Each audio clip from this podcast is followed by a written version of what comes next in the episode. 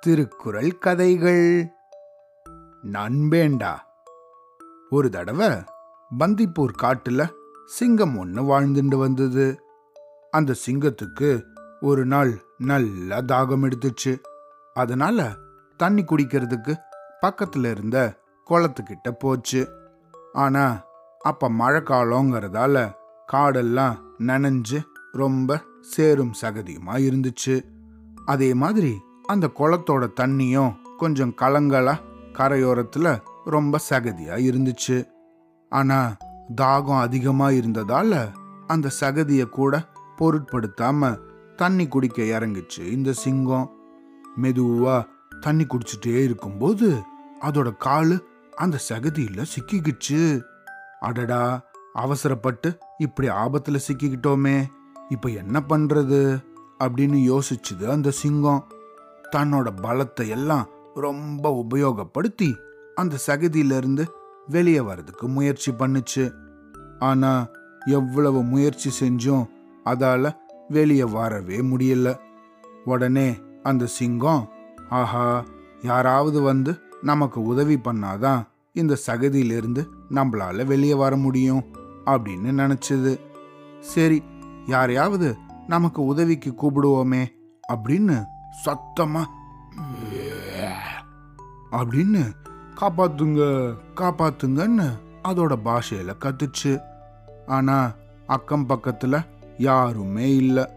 அதனால இதோட சத்தம் யாரோட காதுக்குமே கேட்கல சகதியில அகப்பட்ட இந்த சிங்கம் உதவி எதுவும் கிடைக்காததால அந்த குளத்திலேயே இருக்க வேண்டியதா போச்சு.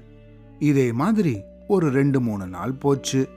இந்த சகதியிலேயே மாட்டியிருந்ததால உணவு ஏதும் இல்லாம அந்த சிங்கம் ரொம்ப சோர்ந்து போயிருந்தது. அதால யாரையும் உதவிக்கு கூட கூப்பிட முடியல. இந்த மாதிரி இருக்கும்போது ஒரு நாள் அந்த பக்கமா குள்ள நரி ஒன்று வந்துச்சு. அடடா! யார் இது? கொளக்கரையில இவ்வளவு சோர்வா இந்த சகதியில மாட்டிக்கிட்டு படுத்திருக்கிறது? அப்படின்னு பார்த்துச்சு அந்த குள்ள நரி அட! சிங்கராஜா என்னது இப்படி மாட்டிக்கிட்டு கிடக்காரே? அப்படின்னு வேகமா ஓடி வந்த அந்த குள்ள நரி சிங்கத்தை காப்பாத்துறதுக்கு ரொம்ப முயற்சி பண்ணுச்சு. மெதுவா அந்த சகதிய தன்னோட காலால நகர்த்தி விட்டு அந்த சிங்கத்தை காப்பாத்த முயற்சி பண்ணுச்சு. சகதி ரொம்ப அதிகமா இருந்ததால இந்த குள்ள நரியால ரொம்ப சகதிய நகர்த்தவே முடியல. சிங்கராஜா சிங்கராஜா நான் உங்க பின்னாடியிலிருந்து உங்களை இழுக்கிறேன். நீங்களும் உங்களோட பலத்தை எல்லாம் உபயோகப்படுத்தி எப்படியாவது வெளியே வாங்க அப்படின்னு சொல்லிட்டு சிங்கத்தை பிடிச்சி நல்லா இழுத்துச்சு. இந்த சிங்கமும் தனக்கு உதவுறதுக்கு ஒரு நபர் வந்துட்டாரே அப்படிங்கிற தைரியத்துல தன்னோட முழு பலத்தையும் பயன்படுத்தி சேர்ல இருந்து வெளியே வர முயற்சி பண்ணுச்சு. இந்த சிங்கத்தோட பலமும் நரியோட பலமும் சேர்ந்து முயற்சி பண்ணதால ஒரு வழியா இந்த சிங்கம் அந்த சகதியிலிருந்து வெளியே வந்துச்சு. தன்னை காப்பாத்தின நரிக்கு நன்றி சொன்ன சிங்கம் இனிமே நம்ம நல்ல நண்பர்களா இருப்போம் அப்படின்னு சொல்லுச்சு. புது நட்பு கிடைச்சதே அப்படின்னு சந்தோஷப்பட்ட இந்த குள்ள நரி தன்னோட குடும்பத்தை சிங்கத்தோட குடும்பத்துக்கு அறிமுகப்படுத்தி வச்சுது. ரொம்ப நல்ல நண்பர்களா மாறி போன இந்த சிங்கமும் குள்ள நரியும் எங்க போனாலும் இணை பிரியாம ஒன்னாதான் போகுங்க. இப்படி இருந்த ஒரு நாள் அந்த குள்ளநரியோட மனைவி குள்ள கிட்ட உங்க நண்பரான சிங்கத்துக்கு உங்களை சுத்தமா பிடிக்கல போல. காட்ட ஆள்ற சிங்கத்து கூட வாழறது ரொம்ப தப்பு. அதனால உங்களை இந்த இடத்த விட்டு போக சொல்லி சிங்கத்தோட மனைவி என்கிட்ட சொன்னாங்க. அதனால நம்ம இப்போ இந்த இடத்த விட்டே போகணுங்க. அப்படின்னு சொல்லிச்சு. இத கேட்ட அந்த குள்ள நரி யார் எது சொன்னாலும் தீர விசாரிக்கணும் அப்படிங்கிற பழக்கம் இருந்ததால நல்லா யோசிக்க ஆரம்பிச்சுது.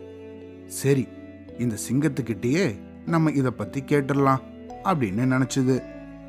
சிங்கராஜா சிங்கராஜா நீங்க எங்க குடும்பத்தை இந்த காட்டுலேருந்தே போக சொல்லிட்டீங்களா? இது உண்மையா? அப்படின்னு கேட்டுச்சு. அடடா நண்பா நான் அப்படி சொல்லவே இல்லையே. நான் இப்படி சொன்னதா உனக்கு யார் சொன்னது? அப்படின்னு கோவமா கேட்டுச்சு இந்த சிங்கம். சிங்கம் இப்படி சொன்னதும் அதை கேட்ட குள்ள நரி தன்னோட மனைவி கிட்ட வந்து ஏய் நீ என்கிட்ட போய் தானே சொன்ன. சிங்கத்தோட மனைவி உன்கிட்ட எதுவும் சொல்லல தானே? அப்படின்னு கேட்டுச்சு. ஆமா எனக்கு இந்த காட்டுல இருக்கவே பிடிக்கல. அதனால தான் நான் அப்படி சொல்லிட்டேன் அப்படின்னு சொல்லுச்சு. அதுக்கு அந்த குள்ள நரியோ சரி விடு பரவாயில்ல அப்படின்னு சொல்லிட்டு தன்னோட நண்பனான சிங்கத்துக்கிட்ட வந்து நண்பரே நான் உங்களை தப்பா நினைச்சிட்டேன்.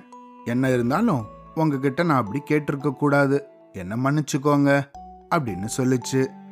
அதுக்கு அந்த சிங்கமோ நீ என்கிட்ட மன்னிப்பு கேட்க வேண்டிய அவசியமே இல்லை நிறையே உன்னோட குடும்பத்தினரே சொன்னாலும் எது உண்மைன்னு தெரிஞ்சுக்கிறதுக்காக என்கிட்ட விசாரிக்க வந்த உன்னோட நல்ல குணம் எனக்கு ரொம்ப பிடிச்சிருக்கு.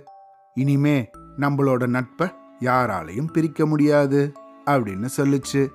உடனே இந்த நரியும் சிங்கமும் நண்பேண்டா அப்படின்னு தோல்ல கை போட்டுக்கிட்டு ஒன்னா இந்த காடை சுத்தி திரிய ஆரம்பிச்சுது. இந்த கதையிலிருந்து நம்ம என்ன தெரிஞ்சுக்கணும்? நம்ம என்ன விஷயம் யார்கிட்டேருந்து கேள்விப்பட்டாலும் அதுல இருக்கிற உண்மைத்தன்மைய நிச்சயமா தெரிஞ்சுக்கணும். இதை தான் திருவள்ளுவரும் எப்பொருள் யார் யார் வாய் கேட்பினும் அப்பொருள் மெய்ப்பொருள் காண்பது அறிவு அப்படின்னு சொல்லியிருக்காரு.